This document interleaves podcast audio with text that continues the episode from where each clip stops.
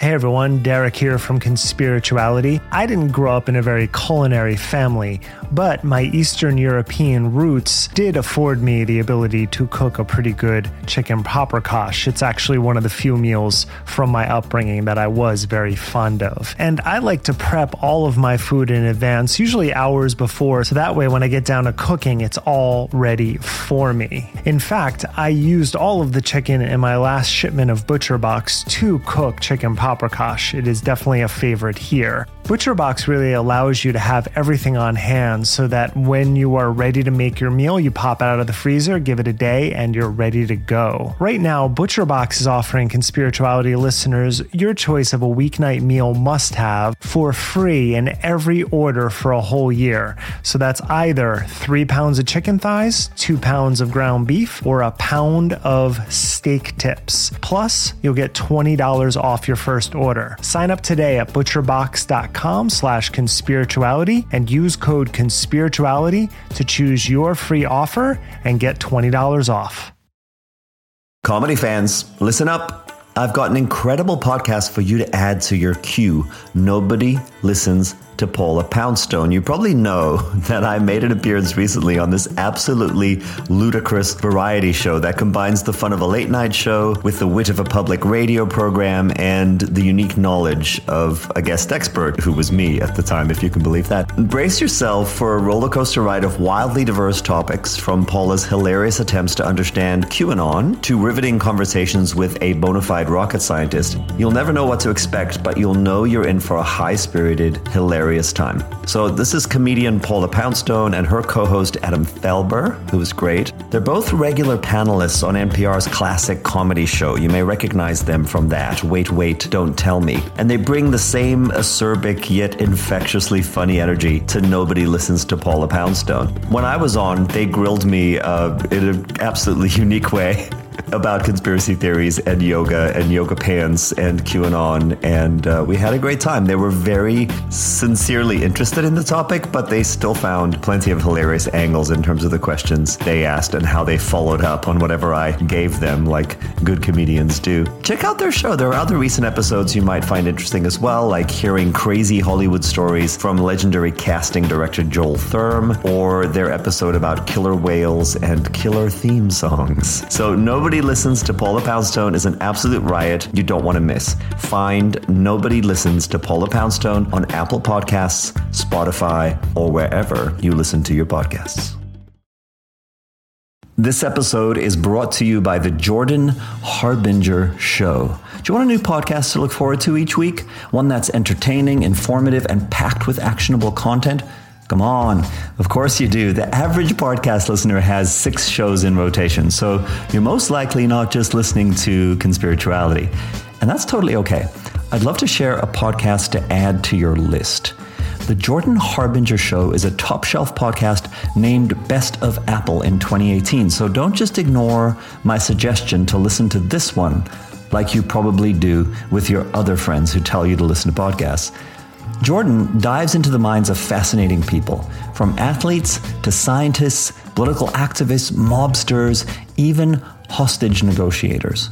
And Harbinger has an undeniable talent for getting his guests to share never before heard stories and thought provoking insights. Without fail, he pulls out tactical bits of wisdom in each episode, all with the noble cause to make you more informed, a critical thinker, and to better operate in today's world. I was on his show.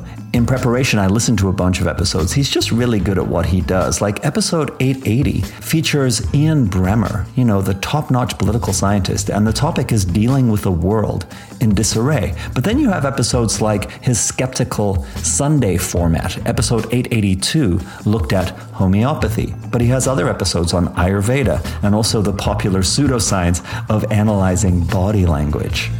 There isn't a better podcast to listen to casually or seriously to expand your worldview. He's also got a strangely relatable weekly segment called Feedback Friday, where Jordan covers advice on everything from escaping a cult or a psycho family situation to relationships and networking, and even to asking for a raise. So, point blank, Jordan Harbinger is smart, funny, he's easy to listen to. You'll be pressed to find an episode without excellent conversation, a few laughs, and even actionable advice that you can directly use to improve your life. You can't go wrong with adding the Jordan Harbinger show to your rotation. It's incredibly interesting. There's never a dull show. Search for the Jordan Harbinger show. That's H A R B as in boy, I N as in Nancy, G E R on Apple Podcasts, Spotify, or wherever you listen to podcasts.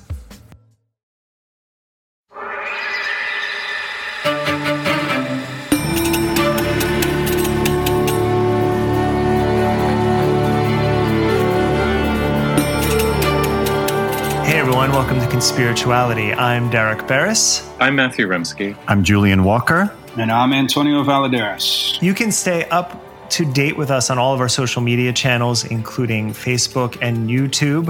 Uh, YouTube is a little mad at us right now, but we are still there. Uh, I don't know why. I think Julian pissed off the algorithm. uh, and you can stay up to date on Instagram as well, where we post most of our content, as well as Patreon at patreon.com slash conspirituality, where for $5 a month, you can support us as well as get access to our Monday bonus episodes. Conspirituality 68, the Jordan Peterson of Fitness Bros with Antonio Valladares.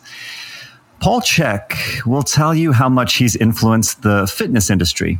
He'll tell you that he popularized Swiss balls and about his time working with the Jordan era Chicago Bulls and then the championship Lakers. The kinesiologist and founder of the Chek Institute, which offers numerous training programs under the slogan, We Teach the Science of Living Well, claims that he's always taken a holistic approach to weightlifting and the gym. In fact, the man does not mind telling you how vast his influence is. Embedded in Chek's holistic approach is a penchant for conspiratorial thinking. He trained JP Sears, traded podcasts with biohacker Ben Greenfield, hung with anus sunshiner Troy Casey, and hosted Mikki Willis twice in the last year on his own podcast, Living 4D with Paul Chek. Today's co host, New York City based fitness expert Antonio Valladares, also trained with Chek, but unlike many of Chek's acolytes, Antonio has used his time and knowledge debunking conspiracy theories in nutrition and fitness, not adding to the fire. In this week's closer, Matthew reviews a Facebook post from the charismatic dissectionist Gil Hedley. Hedley's post leaned into familiar anti vax territory, but he deleted it and in a positive email exchange revealed some earnest motivations and empathetic impulses. It's a good lesson in first, you never quite know where people are coming from, and second, where they may be going. So, as Julia mentioned, you never know where people are coming from or going. And having known of Paul Chek for a couple of years now and more urgently recently in the since the pandemic started and seeing some of the characters he's had on his podcast. Uh, I, I will say that and Antonio will chime in and say if I'm wrong on any of this, but he seems very knowledgeable in terms of fitness. In fact, when I hear him, many of my own experiences having worked in fitness, but also had a love for and degree in religious studies, uh, it's very much informed uh, my life and my work for so many decades at this point. Uh, the idea that the, your spirituality comes through in not just yoga, but in weightlifting, in any sort of endurance exercise, whatever you do, has always been part of my own uh, psychology and how I approached movement in general. So sometimes when I hear Paul talk, I'm like, yeah, I'm totally on board with that. And this this often happens with the figures we cover where we have crossover. But there are times where I'm like, this is completely insane, some of the things that he's saying. And that's really what we're going to focus on today. Not so much his fitness knowledge, although that may come into play, but really where his his background. He went to a Seventh Day Adventist school, uh, growing up without a father, and his mother supported three children. But then his mother discovered the Self Realization Fellowship uh, when he was very young, and he started meditating at an early age. So he has been informed by this, and that crossover is really where conspirituality sometimes gets in, where you have a certain amount of knowledge, but maybe you're not so knowledgeable in other topics, but think you are. And then you apply it erroneously to your own, uh, your own uh, brand or your own sort of awareness, your own discipline. Um, would you say, Antonio, that that is a fair summation of Chek and sort of how he treats mysticism in his movement? Yeah, that's. I think that's fair. Like he was influenced, uh, like you said, um, when he was a kid by Self Realization Fellowship. As a fitness uh, professional or fitness expert, uh, he was very influential in a few ways. His professional trajectory went from you know fitness and exercise, and progressively became more spiritual so he went from like an expert instructor to a guru over time. So my personal experience in life is that I went from spiritual to skeptical. You know, I became a personal trainer. Um, eventually, I got into Chek. I had already been uh, exposed to, and I had already practiced, and you know, like I went to India in the early '90s. I got into Chek in the late 90s, and then I became a Chek practitioner, like, you know, certified Chek coach. So I think overall, first thing I want to say is overall, I had a very positive experience. Have no like regrets or any bad blood or anything like that.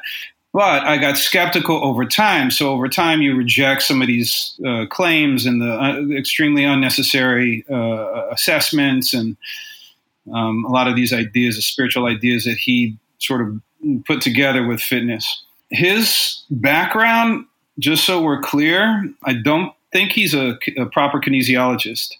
Uh, I think he only his only qualification was he's a massage therapist. Then he got into the military. I forget which was military first or massage therapist later. But he was in, in the military. He was a boxing coach or he was a boxer, and he talks about his past all the time um, and how you know important it was in development. This is what all gurus do, right? They just they're, they're constantly talking about their fucking history and, and these monumental moments or epiphanies or whatever. I believe he did St. John's neuromuscular therapy. I think that was the thing, and then he worked with chiropractors. So he and worked with physical therapists, and that's kind of common.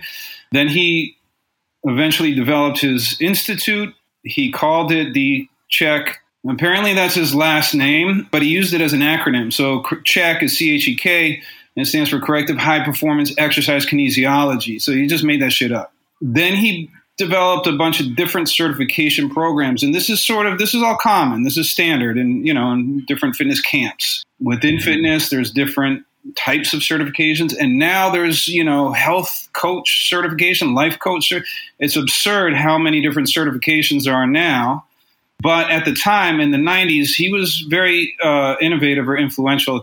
The reason I was attracted to Paul and his work at the time was because it was alternative to the standard or the, the, the contemporary fitness industry. The, the fitness industry mostly comes from bodybuilding in the 80s. So we're not talking about 19th century stuff yet, just the modern history, the very modern, the 1980s bodybuilding culture, and then some sports coach um, elements as well. This is what sort of became fitness industry, personal training industry in the uh, late 80s and 90s. Well, let's let me let me jump in for a second. I I because I am interested in your own history here because what you've just described about going from spirituality to skeptic, I think uh, summates in different ways all three of us as well. And uh, you played music as well, correct, with Ray Cappo I'm glad you brought that up because I don't know how many people know about this, but yeah, so I'm a hardcore kid. Like, you know, grew up in the hardcore punk scene. And then I played in a few bands. I toured for a few years. I toured Europe and North America. Uh, went to India a few times with the guys uh, in the band I was playing with. I had an overall uh, awesome experience. There's like subtle differences in these yoga schools, right? Like if you're familiar, some of your, I'm sure a lot of your listeners are familiar with like the different schools of yoga. In the 1980s, in the hardcore punk rock scene, uh, there were some influencers, if you will, that got into Hare Krishna during the 80s, late 80s and early 90s, there was a Krishna hardcore community. And it was it was fairly popular in the late 80s and early 90s. And then it continued into, you know, just like with yoga, its own mini culture within a broader, you know, its own subgenre within a bigger culture of music or alternative music or whatever. Is that kind of Hindu straight edge? Yeah. So you could say, or you could, yeah, I, if you want to get technical, you could say it's like bullshit neo Hinduism, you know, modern cult shit with uh, hardcore punk. Got inspired by it. There was a there was two main bands, the Cro-Mags, and they were like more. They were a little bit older. They were like hardcore, real hardcore. And then there was the straight edge community. And me and my friends were all a big part of the straight edge culture. Shelter was the big band. Well, Youth of Today was a big band. Ray Cappo was the influencer. And then after Youth of Today broke up, he did Shelter. So I played bass in Shelter for their first European tour. I then was a founding member of a band called 108. And you all are familiar with 108. It's an auspicious number. I'm still good friends with a lot of these people, despite the fact that I got skeptical over time and I distanced myself from all these organizations and all these gurus and people. And, you know, a lot of people ask me, like, oh, how come you used to be spiritual? Or, you know, what happened? So there was no, like, I didn't have any major breakdown or any, you know, trauma or anything. I just got skeptical over time. I was becoming more science literate over the over this time. Ray Cappo, for listeners, also more commonly known as Raghunath, who actually I know because he led the chanting portion of my teacher training program that I used to run at Equinox. He he would come in and teach Sanskrit to my students. So uh, Raghunath is a, is a lovely human uh, being. He's still very much in that world as far as I'm aware of. But, you know, it's something interesting what you described about um, this turning point that you had uh, when you became more scientifically literate. And, you know, a lot of people actually go the other way where they're might be more science based and they get into yoga and they hear their teachers say crazy shit and then they start to buy into it. But from what I've seen, uh, Chek's acolytes seem to be really into that conspiracy and I'm not all of them of course but he seems to be a vector for this conspiritual thinking. Do you have any sense of why that is? It's all you know superstitious and pseudoscience and it's very appealing to a lot of people. If you study history sincerely it will debunk all this bullshit but it takes a lot of work and you have to be really dedicated to really understanding and you know doing aggressive deep research. There's nothing Paul Chek teaches that's like militant or nationalist or anything in particular. It's just very general, vague, spiritual stuff. And, you know, my opinion is I have a strong opinion, and not everyone likes that. Over time, you know, you learn and you see uh, that a lot of these spiritual concepts are just fucking made up. But most of the spiritual activities are all happening at, at the body. You're dieting or you're fasting or you're exercising, your prayer, your meditation all of this is happening with you and your body, or it's happening through consumerism. You're buying clothing or books or literature or classes or certification courses or you know wellness retreats. So Paul Chek, he was influential. He was very inspirational. But then you start really looking at the material he teaches or encourages, like Course in Miracles, Byron Katie, all of the stuff you guys have covered, all of the New Age uh, spiritual you know, Hay House and uh, Gaiam authors and all of the most popular New Age spiritual teachers, he teaches aggressively. So you learn all these ideas and you really learn a lot from any teacher or guru. And there's like this admiration. There's, you know, most all these people have never really done any deep research on history. So there's nothing in particular. It's just that these ideas, most of these, as you guys know, a lot of these ideas come from 19th century, early 20th century. There's a lot of eugenics mixed in, a lot of social Darwin uh, ideas that are sort of like a part of all this philosophy, and people can't discern. The, they don't know what the fuck they're listening to or reading. It just sounds, you know, empowering or whatever. I mean, it strikes me too that that if you're if you're going to position yourself as an expert on all things, and as this kind of guru figure and there is there is a lack of ex, actual expertise and training and, and background, then it's it's it's a fairly easy slide to move into that place where uh, anything that runs contrary to what I'm saying must be part of some conspiracy, must be part of some mainstream agenda, must be part of the people who are asleep and are scared to hear what I'm really saying, right? Yeah. So, like the one of the first things you learn when you get into alternative health or wellness is this main the main narrative is a binary, like you know, we are alternative to the world. You know, we're you know a little smarter, a little better, more responsible, more spiritual. We take better care of ourselves. We're bootstrapping, yada yada yada. this ideology and identity that you learn and develop is based, it's just you know, made up.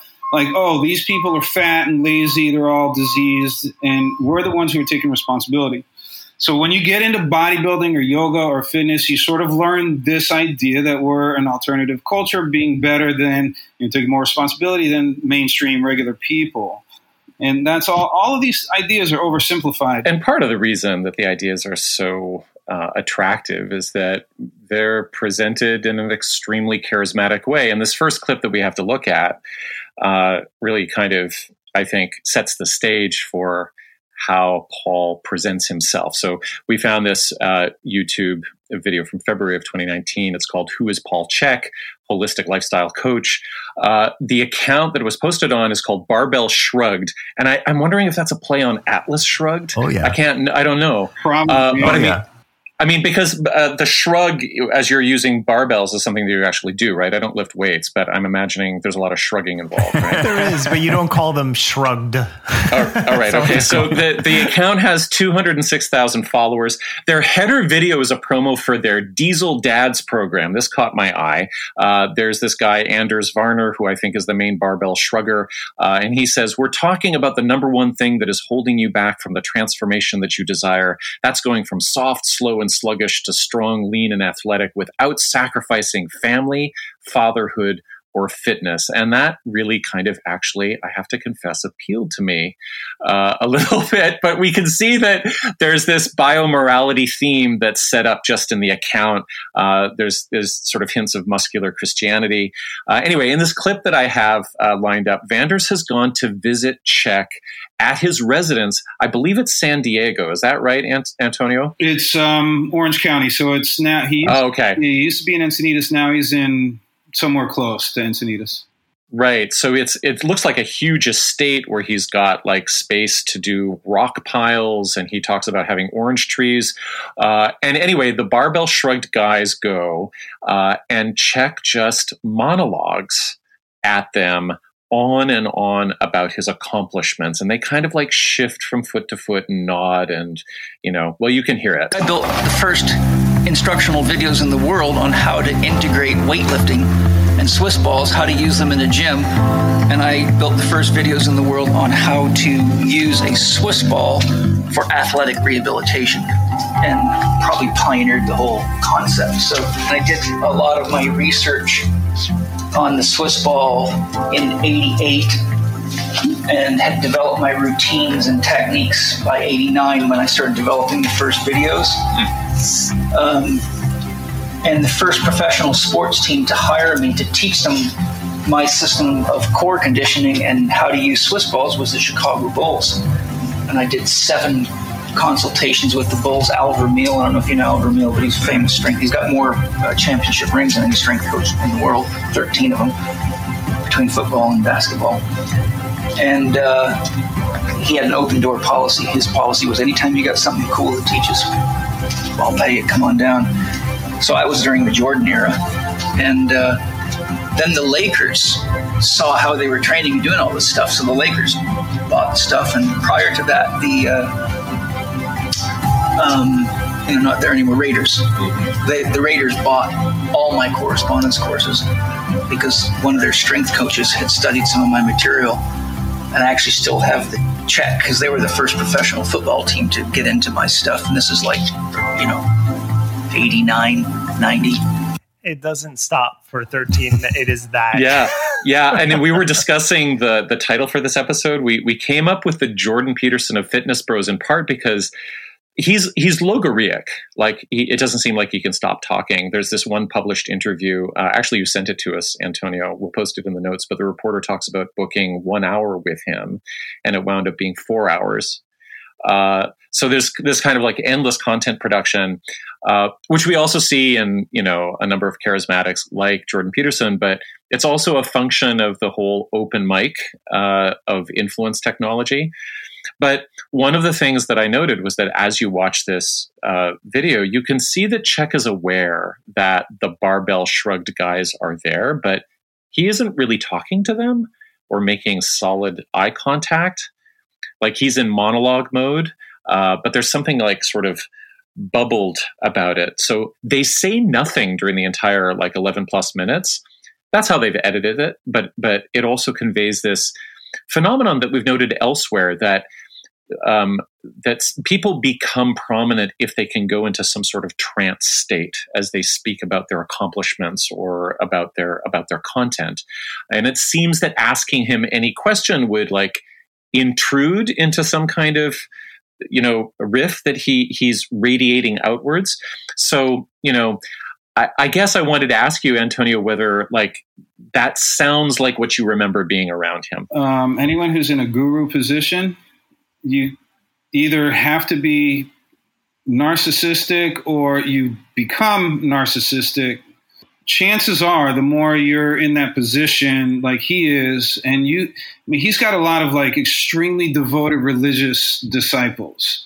I don't think it's anything deeper than just complete fucking narcissism when you're in that kind of position of uh, authority so, but the thing is, is that all of us had this admiration for an inspirational teacher or guru. This is a problem on a social level, but for a lot of people, that's a normal function of being a human. And you seek out a teacher and you want to learn some things.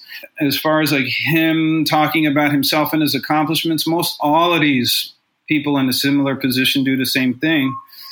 First of all, that anyone who calls themselves a healer and boasts about being a healer, like that's extremely arrogant, number one. But these people who are in a leadership or guru position, this is one of the reasons why I got skeptical and I distanced myself, is because like there's a lot of disturbing dynamics of people who are seeking out extremely vulnerable people seeking out some guru. And there's all kinds of power dynamics that go on. Well i wanted to mention that he you know that's what i've got from him. Sometimes his advice like he says something like it takes an average of eight hours of sleep per night for the human immune system to kill down the bacteria population to a safe level because every single bacterium in your body is urinating and defecating in your body 24 7 and i just i don't know how that's going to hold up. I have a few more that i want to tackle but i think matthew you wanted to keep going with his origin story. Well yeah i did but because we're talking about origin story stories and how he talks about himself and his self presentation. Uh, one other little brief question is uh, Antonio, if somebody was actually to go in and fact check any of these things, uh, what would they find? Yeah, a lot of it's bullshit or not supported by evidence. In terms of the exercise stuff, what Paul Chek did is he took the chakra system and sort of integrated it with uh, assessments and program design. So, in other words, if you come to see me or you go to see a Chek practitioner, and you have some discrepancies in your posture, you don't have ideal posture. These are problems. And this is actually a problem not just with Chek, but all throughout. It's a part of yoga and a part of corrective exercise or functional exercise. It's a big part of massage therapy. If you guys go see a massage therapist or a Chek practitioner or a yoga, some yoga people, you're going to get a list of imbalances in uh, mm. movement, right. movement dysfunctions and disorders right. and postural distortion. I can fix that for you. Yes. Right. first of all, listen to the language: postural distortion, disorder, pathology, mm-hmm, mm-hmm. Uh, movement uh, uh, distortion, imbalance. So these are this is a big thing. One of the biggest components of all wellness, all of it, is that you are never going to be good enough. You are always perpetually broken, and we have a perpetually fixing your bullshit system. That's one thing. But in all of these subgenres or subcults or cultures or whatever you want to call it, there's an enormous amount of problems you already have. And your eating patterns are wrong. Your sleeping is wrong. Your thinking is wrong. This isn't Chek or yoga. This goes back to naturopathy in the early 19th century, uh, early 20th century. Like if you look at the philosophy of some of the early naturopaths, all of this stuff is a religious creation. All of these people were religious fanatics. Chiropractic, osteopathy, naturopathy, uh, what was uh, homeopathy? All of these systems were created by religious fanatics with the intent of converting and saving others from the degeneracy of the modern world. This is a eugenics concept. All of that stuff comes from eugenics. Like it's a weakling who was saved by something and now you're a superhuman and a, a, an idealist, a nationalist, yada yada yada. And you became a better father in the process. That's very important as well. All these are assumptions. These assumptions are all built into. People don't know this. You think you're going to go lose weight. No, you're actually going to get a whole bunch of assumptions packaged into one idea like oh fitness or diet or healing. Derek wanted to sort of lay out uh, his basic mystical uh, position but i think we can preview that by uh, rounding out this autobiography video where uh, tells the barbell shrug guy some of his hardscrabble origin story, how he had this revelation about the spiritual fitness applications of lifting rocks after talking with the translator of Rumi, uh, Coleman Barks. You know, I grew up on a farm lifting a lot of rocks because our plows would always hit, we had a lot of rocks in the soil. And I used to hate lifting rocks. But an interesting thing. This is how, how life works, how the soul works. I love Rumi's poetry, and I studied Rumi's poetry for years. And there's a famous translator of Rumi's poetry called Coleman Barks. Are any familiar with Coleman Barks? mm Well, Rumi's poetry is very, very deep and profound. Familiar with Rumi? Yeah. Coleman Barks.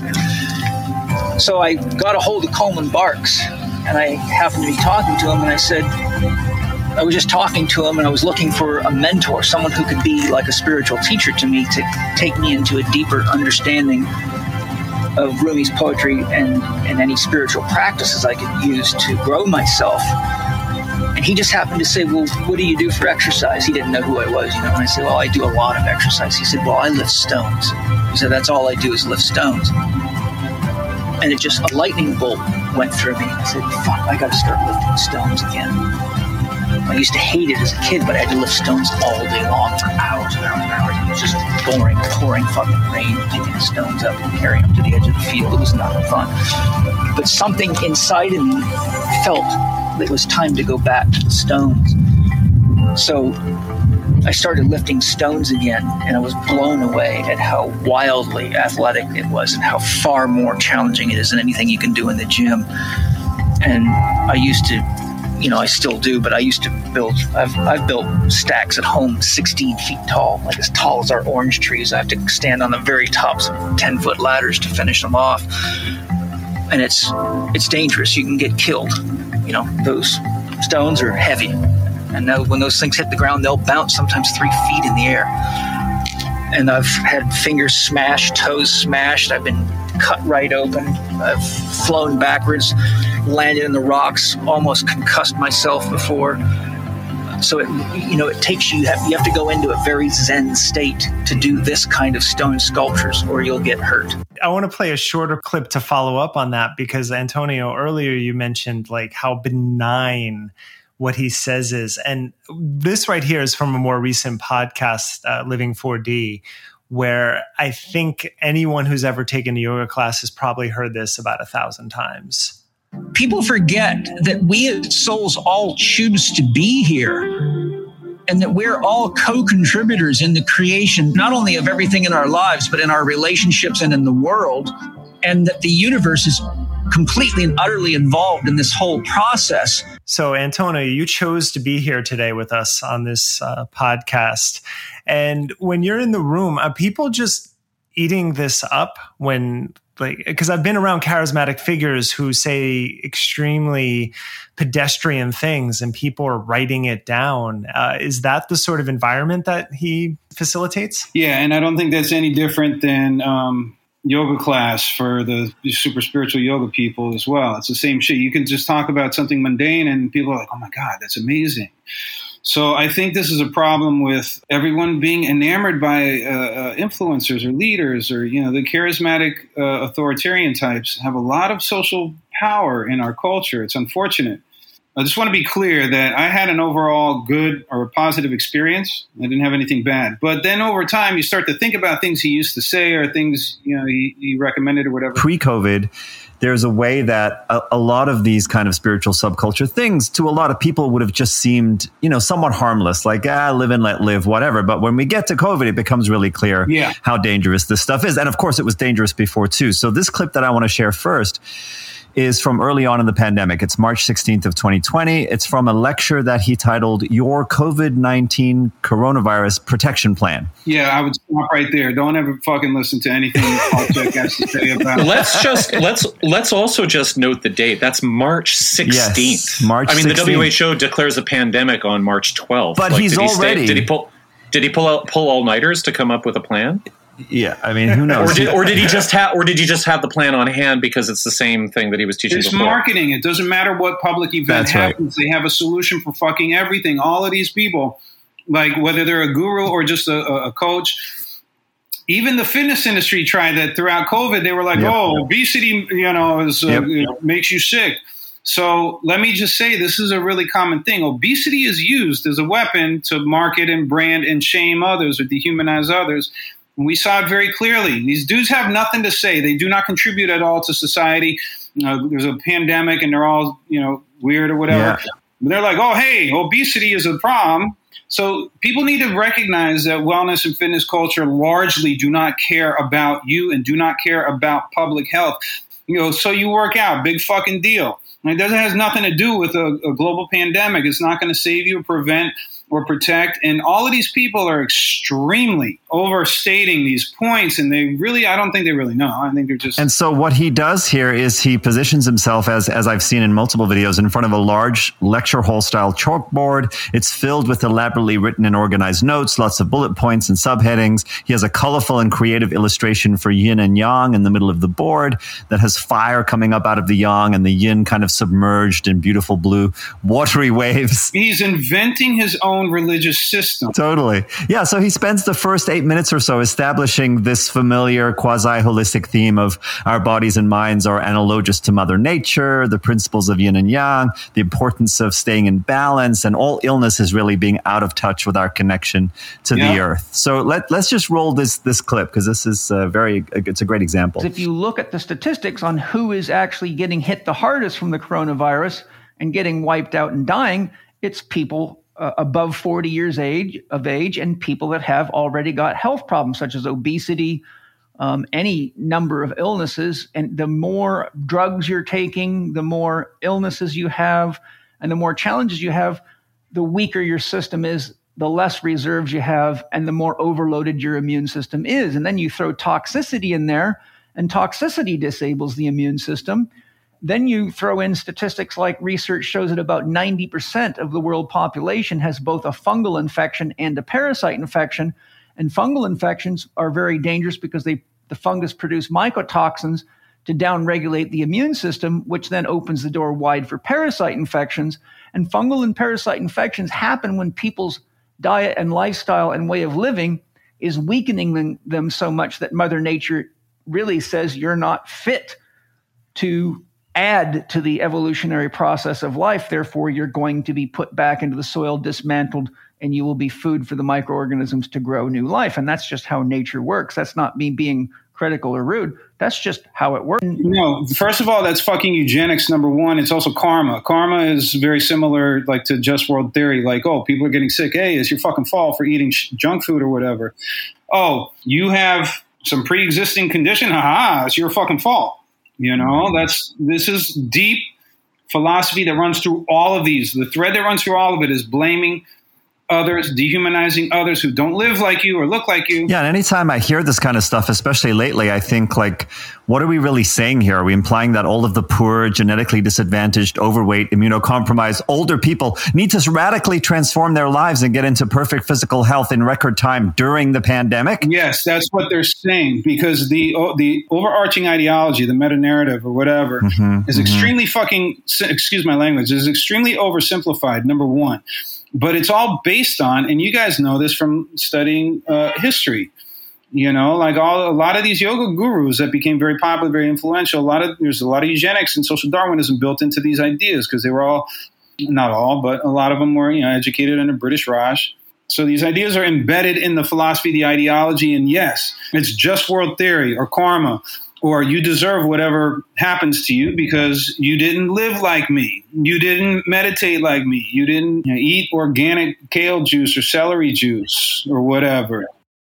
that portion of the talk in terms of how like he has this plan for you to prepare and protect yourself from covid he's he's talking about diet and exercise and all of his the familiar stuff that we've been we've been nailing down. Here's where he goes in the next direction. Um, explaining how not sweating the small stuff or getting caught in fear is part of keeping your immune system strong.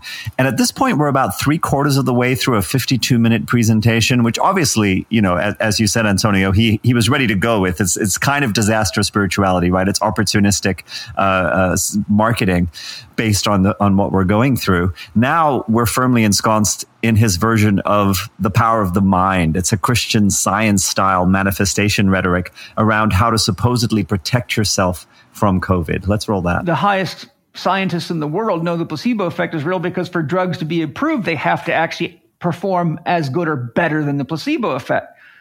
The point is the placebo effect works backwards. If you keep telling yourself you're going to get sick or you're negatively thinking about it or you're being uh, frantic about it, you're actually programming your belief into yourself that you have a problem and you'll probably get it. So the same statistical reality, 34 to 68%, now becomes a negative factor, 34 to 68% uh, chance you'll manifest the illness or the disease or you'll open yourself up to it.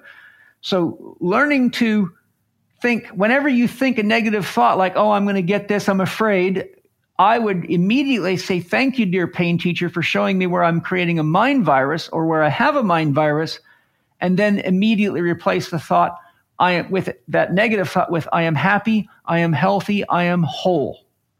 I am happy, I am healthy, I am whole, and visualize yourself and feel yourself as happy, healthy, and whole, and then you will induce a positive psychological effect and remember, the cells of your body believe your mind like it's God. Yeah, that's all secret. The secret. Uh, yeah. You know, your thoughts create this. Uh, all of these dudes do the same thing. That's all they're doing is repackaging the, the, the, the most popular ideas. Course in Miracles, The Secret. It's important for people to realize there isn't much difference. There isn't a lot of variation. It seems like there's variation and, and nuance with a lot of these gurus and their teachings, and it's really not. New Age spiritual concepts are extremely popular. Their primary purpose is to drive consumerism and or enable uh, this guru disciple relationship. People who are in fitness and wellness have this gap. They don't understand that other people live on this planet that do not live like them, that don't have the same circumstances. Well, there's a there's a favorite gambit here, which is the pseudoscience sort of angle, where you take something that's legitimate and like a legitimate observation about the autonomic nervous system, the, the science on placebos and nocebos, but then extrapolate it out into this grandiose hyperbole that really doesn't hold up at all, even though it seems to be supported by those earlier premises. And then, and then he'll just throw in like, here are some statistical, you know, numbers that are absolutely meaningless that make it all seem authoritative. Seem, yeah, seem real. And I think that for the vast majority of Americans, it, you know, it's very easy. It's very appealing. And this is why it's dangerous is because like some of these, all of these ideas are extremely overstated. The benefits are overstated. They're exaggerated. Yeah. Like this whole idea that your disease is your fault because your thoughts were negative. It doesn't matter if there's cholera or uh, COVID or yellow fever or whatever. If you got sick, it's because you were thinking bad thoughts or you didn't eat the right foods or you're somehow at fault.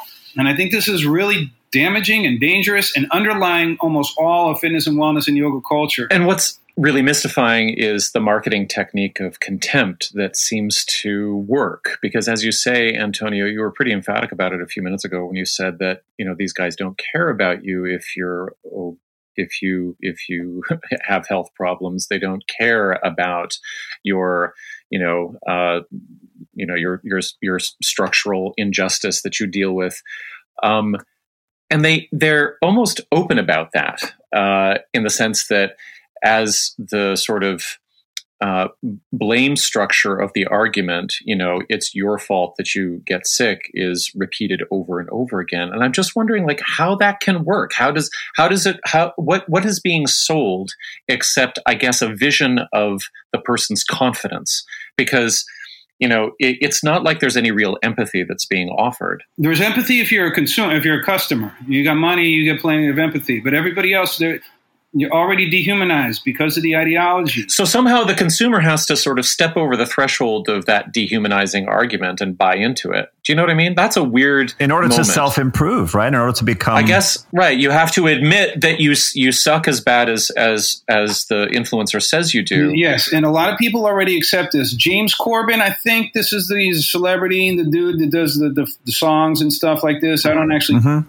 He did a video like a year ago, one or two years ago, and he said he was doing a video about Bill Maher uh, fat shaming people on his show. Yes. So what a lot of people missed on that video was two things. Number one, Bill Maher is trash. He's always a, he's a conservative trash can. Number one. Number two is what that dude said. James, uh, I think it was James Corden. Mm-hmm. Is he said, "Oh, Bill Maher, fat shaming is bad."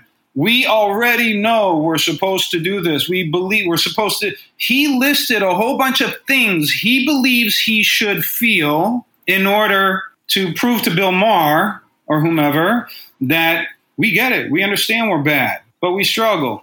So there's two layers. There's first, the fat shaming is very common. You cannot have these body hierarchies and these cultures without shaming others. It doesn't exist. It's part of the ideology. And dehumanizing others. It already began in the you know the early 20th century by dehumanizing fat people. Number one. Number two, if you listen to that video, he says he reveals deep beliefs that he believes and that are very widespread is what we're talking about is oh i'm unworthy we should feel shame we should suffer we should be miserable that's what he's saying so that's an important point is that people already believe these ideas and, and, and overweight people, poor people, um, people without health care. These people are already dehumanized in this country. This country doesn't give a fuck about poor people. Look at what's happening right now. There's a whole bunch of people that are unvaccinated, underserved. Then you have a whole bunch of privileged assholes that are going on these anti-mask, anti-vax uh, stuff. Like that shit is just deranged. One thing that I've noticed with Chek is that he he positions himself very often as the victim or as the savior figure like it's either or uh, so some quotes that he said people with sheep mentality immediately think that's all i do when it, he was specifically citing swiss balls as if that's all he was or i don't like little goals because little goals are for little minds and i don't have one uh, this all very much sounds like just very childish Middle rhetoric school. that comes yeah. out yeah exactly and uh, so I wanted to start to close this with his talk with Mikki Willis because Mikki Willis was on last December and then again in June. And I'm going to do my Monday bonus episode this week because uh, Mikki comes after us a bit uh, from the Vice article and our reporting. Uh, so I want to address some of that because I don't think he realizes we have the original audio from the election night party. So I'm going to put what he says with Paul Chek compared to uh, what he actually said that night. Uh, so we have a record of that. But um, he in June he goes on to Paul Chek's podcast to explain what really happened at the Capitol. One thing that jumped out was that Paul Chek this is in June 2021. Paul Chek had to ask Mikki what MAGA was. So it's possible that when you're so deeply absorbed in this healer spiritual world that you're disconnected from the world because you believe the world is Maya, an illusion. It's negative, unhealthy, it's illusory, whatever. So when you believe all these so called Vedic or Hindu ideas like you're trying to detach or disconnect. well, the ex- but he lives in Orange County, which is the headquarters of MAGA for for California. So it's a little suspect. Oh, it's totally suspect, and it's also my opinion that the whole uh, show was uh, performative. Let me let me play some of the clips because it's important to have context here. So the first one is Mikki talking about heading back to the Capitol, uh, to the back of the building, which he claims was not as intense as the front. And he, and then he tries to explain what he calls the single line that had got him in trouble for being at the Capitol that day. And I got on stage and I said, um, I used an unfortunate statement that I, I, didn't even know at the time was something that would be so criticized. But I was very inspired because I was like, that's the way people need to protest. They were using their voices, conscious language. And I got up on stage and I said, I just witnessed something that was beautiful. I witnessed people very peacefully um, push through. And that's what I mean when they were leaning forward. I said, as peacefully as that could possibly happen, I witnessed these proud patriots um, use their voice to, to move to the stairs of the Capitol to have their voices heard. And that line, when I just me saying proud patriots has been so criticized. I had no idea it was such a weaponized term. For me, simply meaning people who love our nation and people that were behaving civilly. That's all I meant by proud patriots. What else would it mean? I don't get it. Well, I, I am being told by people now that it's a racial term, that it has been that it has been co-opted by the right and that it that it signifies or it's a dog whistle for white supremacy. And I'm like, ah, this is just insanity. This is not You know, I mean, they're all of our words are being weaponized, such that mother and father is being pulled out of uh, our lexicon. That you know, love, God, prayer, freedom. So this is this is you know this is a very uh, famous pivot that people like Mikki and Mikki specifically does, where they'll talk about one topic and then they'll they'll pivot to try to make it seem like a broader topic. He goes and he gives his speech at that health freedom anti-vax rally that was going on. He claims to have tried to stop one or two men from pushing forward. He he positions himself as the hero in his hero's journey. And then this is him then explaining to Paul what was really happening when the crowd started to chant, hang Mike Pence. Now I'm back to the moment where I'm listening to the squabbling in my head, in my headset and, and I'm filming and they start chanting something. I had no idea what they were chanting because I was too busy going, is that my team talking to me in my ear? Um, but turns out there, and it was also, I've analyzed the video with audio software to isolate certain voices and to really listen. And there were like three or four different things being said at the time. Um, people were, uh, lady next to me was saying, Where's Mike Pence? Someone was saying, Hey, Mike Pence. Someone, I don't know, they only said it once, but they said, Free Mike Pence. I have no idea what that means. Um, but the majority were, were, I now know, and I later found out they were saying, Hang Mike Pence now, I didn't know at the time exactly. I, I was too busy with my speaking and all that to even know why this crowd would have turned on Mike Pence. I didn't have all the intel of what was actually going on of why that, that would even make sense. Let me say that Mikki Mikki uh, explains that he went there for the anti-vax rally, and I I do believe him. I don't think that he went there to help overthrow the government. I, I, really, he, you know, there, there again, this is someone who there are probably things we agree with in a lot of ways, but then there's this divergence point which we have to address. But the way that Mikki constantly positions himself as the victim, it's this episode is two hours of Mikki saying the world is against me. And here's why I am right Willis claims that he was filming people from former communist nations who were there protesting that the Democrats are trying to do the same thing here.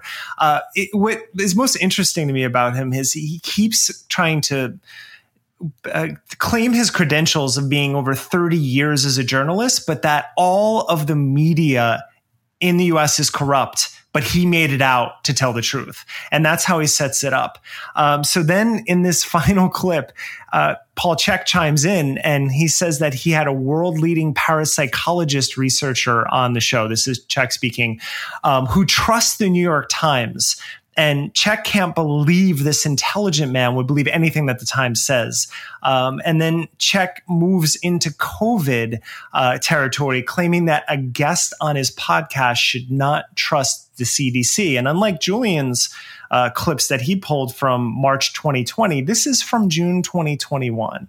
I Was talking to an artist I was interviewing, and she said, "Well." I can come meet with you if you're if you're all right. I don't know what your feelings are about COVID and all that. I said, well, you know, I shared my opinion and she said, well, I I just go by what the CDC says. And and I'm like, well, great, but you might want to look who who's involved in that and who's got their hooks in the CDC, but she she wasn't even willing to discuss it. It was just like no, you know. Yeah. So people aren't open to any level of truth.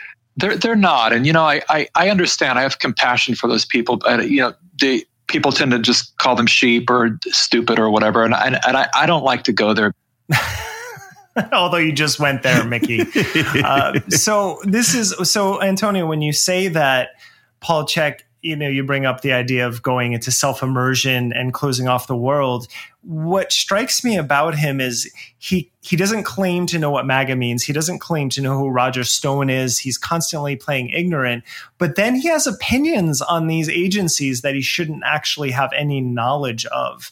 Uh, is this a common pattern uh, with him and his work? Absolutely, yeah, yeah, yeah, yeah. It's just oversimplified, lack of understanding of the government and all these conspiracy theories. So there's an important point. Like you said, there are some things that Mikki or Paul, a lot of people will say that have some truth in them. Um, there's lots of problems with the media. Um, it's not being addressed. There are, it is a little bit, but it's not obvious. There, there are very significant problems with lobbying and the US government and corporate industry. These are very significant problems. All of these dudes, these two in particular, but all of these conspiracy theorists, they have a very vague or very superficial understanding of the world's problems. And so they'll occasionally bring up a problem, but then, you know, it's couched in all these other nonsense ideas. And when they criticize, you actually listen to their criticisms and they're not well researched. They don't have an in depth understanding. It's very common. These people live in fear of like Red Scare from the 50s and shit. Like they're living in their past. They have trauma and they're living in their past. Or they're just rehashing these conspiracy theories, you know, that makes them feel special, makes other people feel special. Um, that whole interview was a complete waste of time. I'm glad I listened to it. Um,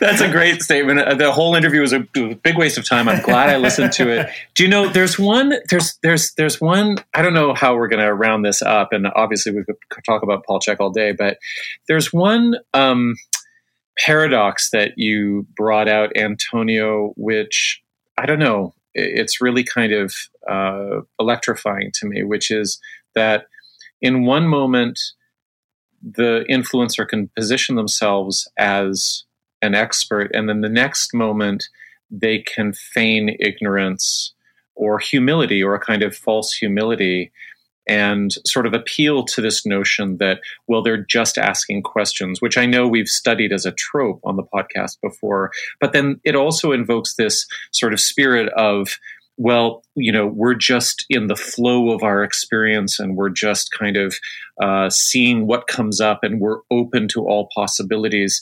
So there's this sort of paradox and whiplash between, uh, you know, over asserting uh, scientific bro science facts, but then also this false humility. And I'm just wondering, like, it seems to be unconscious but also strategic. And i'm just wondering what you think about that. Like what, why did why does that happen and what's the use there? I would only guess and say that when you're in those moments and you're in a position of authority or guru um, you're just going with the flow, and you have to make sense of things you don't know. That's where the conspiracy theories come in. So, like, they're not deep or well thought out ideas. The false humility, the fake humility, that's performative. It's hard for me to be to imagine myself into the position where I am overselling my knowledge. I mean, I'm very conservative in general with regard to what I'm you know, uh, and I have become more so over time with regard to what I'm I'm I allow myself to claim or to speak to.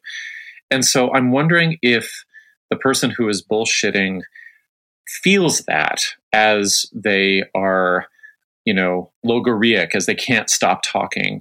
And then there's a moment in which they can also give themselves some relief by pulling back and saying, well, actually, I don't know.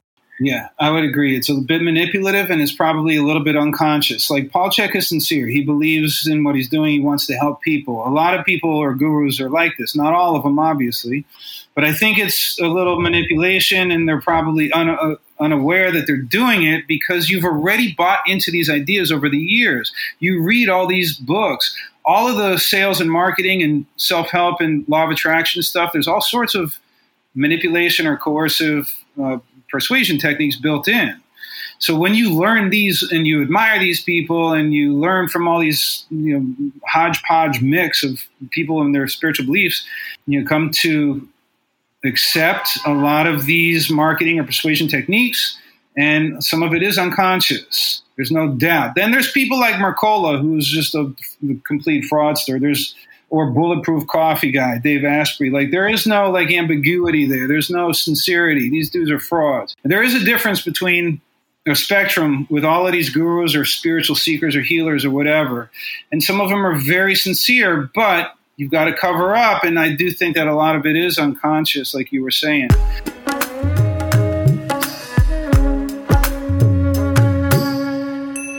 Hello, it's Matthew here. I'd like to close out this week with a meditation on trust, influence, scope of practice, vaccine hesitancy, and emotional Facebook use. A number of long term listeners and personal friends sent us a Facebook post by Gil Hedley from August 30th. Headley is a uniquely respected figure in what we might call the unregulated somatics world, where people enthusiastically study the mysteries of fascia, movement, injury, recovery, pleasure, and pain. And he's famous for leading workshops in which attendees helped dissect human cadavers for contemplative study. Now, he's not a doctor, uh, and he doesn't list any formal medical training. His bio says that he has a doctorate in theological ethics from the Divinity School of the University of Chicago. So here's his post. Bodily integrity is not a chip on the table with which to coerce someone. It is a fundamental human right for those of us who dare to believe and maintain that such things as human rights and ethics still deserve their central place in civil society. The Nuremberg Code has provided the most foundational principles to medical ethics since the doctor's trial of Nazi physicians who conducted human experimentation during the Second World War. Lest we repeat the transgressions of the past, we would do well to remember that informed consent is not a principle to be lightly or ever dismissed. Consent is never consent if it is obtained through coercion. Coercion involves all forms of manipulation of someone's will to act, such as the threat or implementation of exclusion and shunning of healthy people, the withholding of basic freedom of movement and travel, self care, right to work, and provide for one's family, etc. Not understanding that you are being coerced does not mitigate the fact that you are being coerced. That's why the Nuremberg Code enshrines not just consent, but informed consent.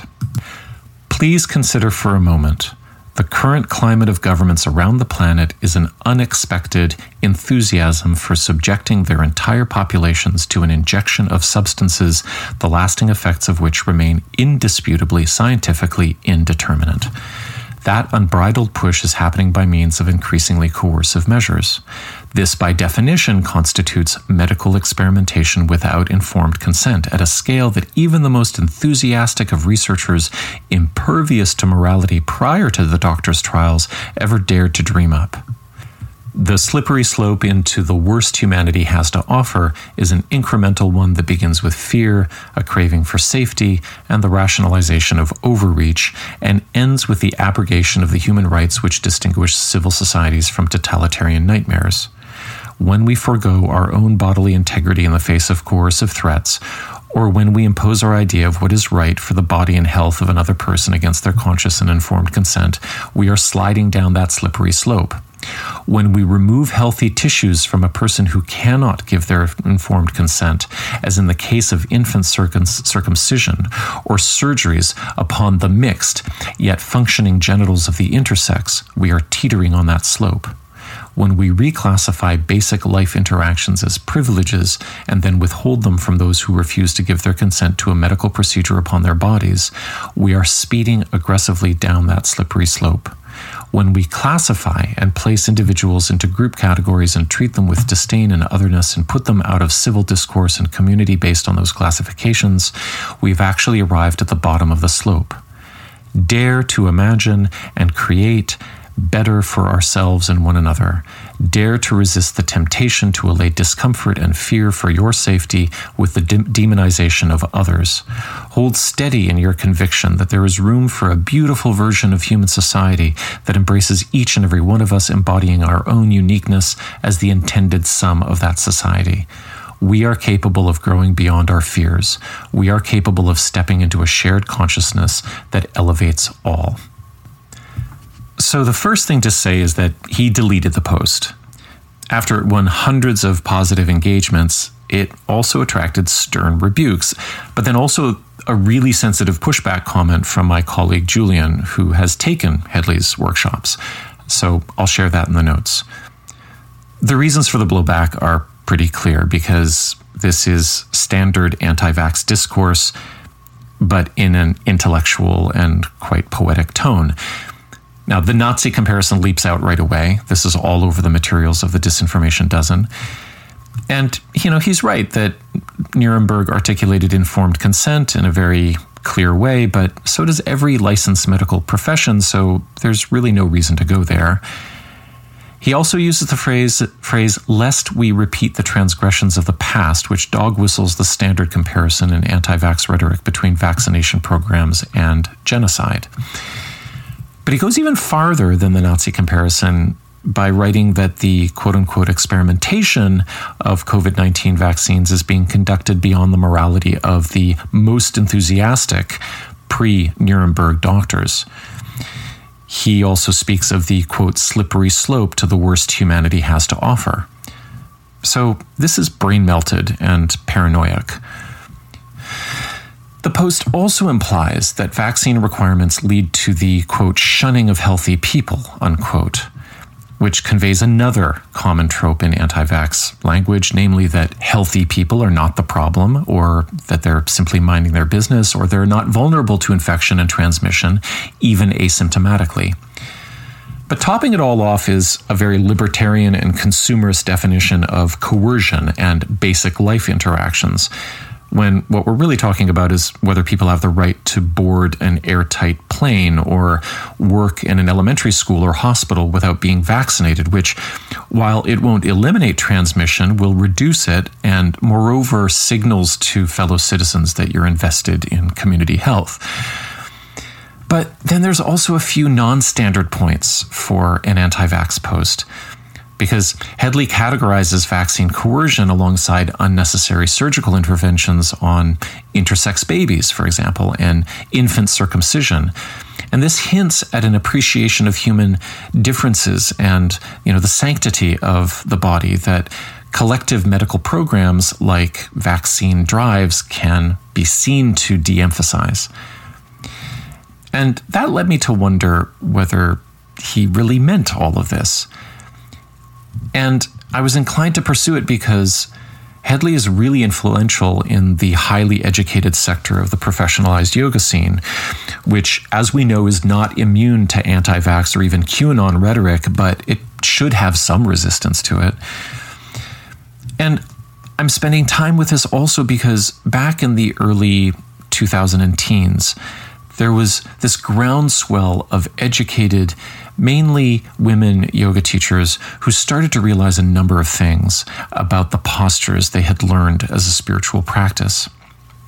Firstly, they were basically innovated, these postures uh, were basically innovated by men reconstructing Indian medieval yoga according to the fascinations of European gymnastics culture, which fetishized geometrical movements that require militarized symmetry. Also, they realized that the training they had taken was not really any different from the ballet or gymnastics training that they were already familiar with, although yoga had this pretense of being different because of a veneer of Eastern spirituality. They started to realize that their teachers like didn't know shit about anatomy or biomechanics, but they pretended to.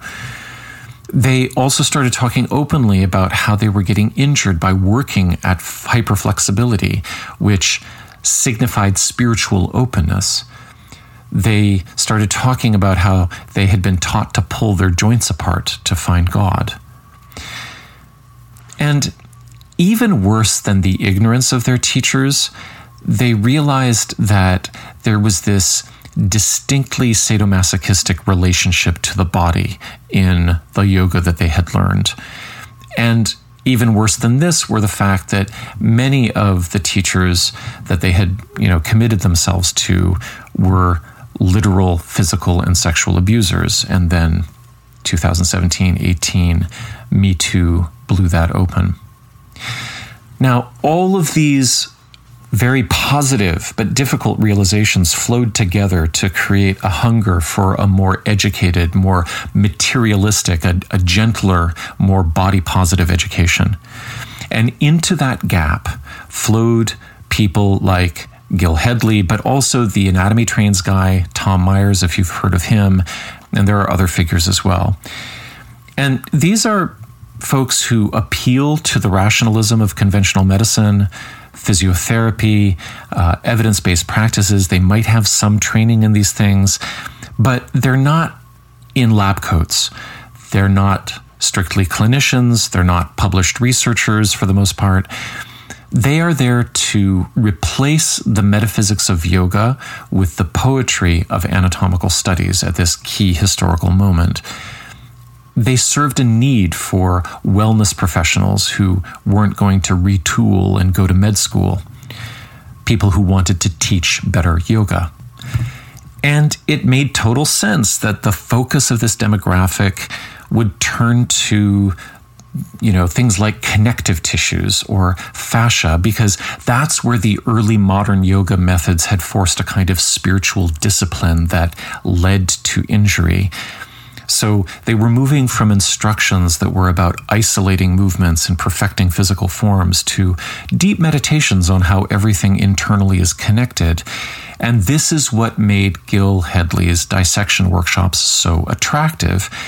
And for some of my closest friends they were a rite of passage out of a strangely disembodied vision of yoga based on the performance of shapes and into something that felt paradoxically more materialistic but also more spiritually fulfilling. Now, I never went to one of Hedley's six day dissection workshops, but I really considered it when I came to a similar fork in the road in my own wellness professional life. Like, do I try to become a better yoga teacher, or is yoga teaching a little bit too much bullshitty to want to become better at? I had heard that Hedley created an atmosphere of deep respect around the cadavers, that he was endlessly encouraging and inspiring, but I never went. Uh, the workshops were very expensive, they were far from my home. And I also got some tingles about other things that I heard from friends who came back from them, who uniformly said that it was a transformative experience, that, that Hedley was a master, that they'd never learned so much in all of their lives. They said he was very charismatic, and that made me a little bit allergic for obvious reasons, given my history. But they also said that there was a lot of impromptu processing and circles and reading poems and sharing, all within this familiar wellness scene of not really qualified group therapy. I also didn't understand how someone without medical training had gained access to the super regulated world of cadaver dissection or whether honestly having 30 amateurs cutting into three or four cadavers over a week in the spirit of contemplative learning made sense. Now, central to this vibe and those like it is a kind of rebellious, playful scientific hipsterism. What the professors at Decoding the Gurus describe as the fetish of the breakthrough, uh, the belief that through hands-on and subjective experience, that independent geniuses can learn more than institutions can ever teach. And I think this is particularly captivating in complicated fields like pain science and fascia, which is about as well understood as those vast underground fungal networks that biologists are beginning to believe trees uh, communicate through with each other in forests the idea behind these workshops is that your orthopedic surgeon has been taught to treat your body as a car with interchangeable parts, whereas the poetry of the cadaver can show you the mysticism of interconnection. And this, I feel, is the context for Hedley's post. It's the background the language might be anti vax, but the attitude driving it, I think, is more important, which is that medicine has disenchanted the body and failed to celebrate differences and uniqueness. And what better symbol of that disenchantment could we have than everyone in the world receiving the same 0.3 milliliters of a liquid promoted by whitecoats who assiduously cleanse their language of all poetry, and they offer this vaccine as a generalized solution. So there's a happy ending to this story because I wrote to Gil Hedley to ask if his deletion of the post indicated that he didn't stand by it. And he didn't really walk it back, and I didn't persuade him that he was wrong, but we did have a productive exchange. He wrote that he wasn't at all aware that he was hitting anti vax hashtags. And he also said that the main impulse behind the post was a kind of agitated empathy. He described hearing from a vax hesitant person who was feeling pressured by their family and was coming to a kind of crisis point as the pressure was also going to start coming from their jurisdiction's vax certification program. Now, I take him at his word that he wasn't conscious of the anti vax tropes. And it might be Godwin's law that bends an earnest argument towards the Nazis. Uh, but we also have to acknowledge that this stuff is just in the water now, and it would be surprising if he hadn't heard it, whether it registered or not. And the insight here might be that really inflammatory rhetoric is like COVID itself. You might just catch it, and you might be asymptomatic and you might just pass it along just by going about your business. He also wrote in our email exchange that he really didn't want to kick a hornet's nest, that he sees himself as a unifier, and he also acknowledged that epidemiology really isn't his lane. And I wanted to include this specifically because we've said for more than a year now that we haven't seen any of the influencers that we cover walk anything back, not a single one. Nor has anybody said, oh, that's out of my lane. And so this is really notable. I've spent a lot of time on this podcast identifying the structural issues in wellness economies that become petri dishes for conspirituality. And I believe that Hedley's platform exemplifies many of them he offers charismatic, aspirational teaching that straddles the threshold between medicine and theology. But what I learned from this post and the exchange is that even when that vulnerability is on show or even exploited, it's not necessarily because a person has swallowed a red pill or is trying in any way to foster chaos. It may be that red pill lingo was just the most compelling lingo available when the person had a strong empathetic response to a complicated situation. And they have a platform built on the capacity to provide a unique view, and they use it. Hedley could go farther and post to Facebook, you know, hey, the other day I lost my head a bit and spoke outside my lane. But I think it's really positive that the post is down, which allows his account to get back to what it's really good at, which is artistry and mysticism.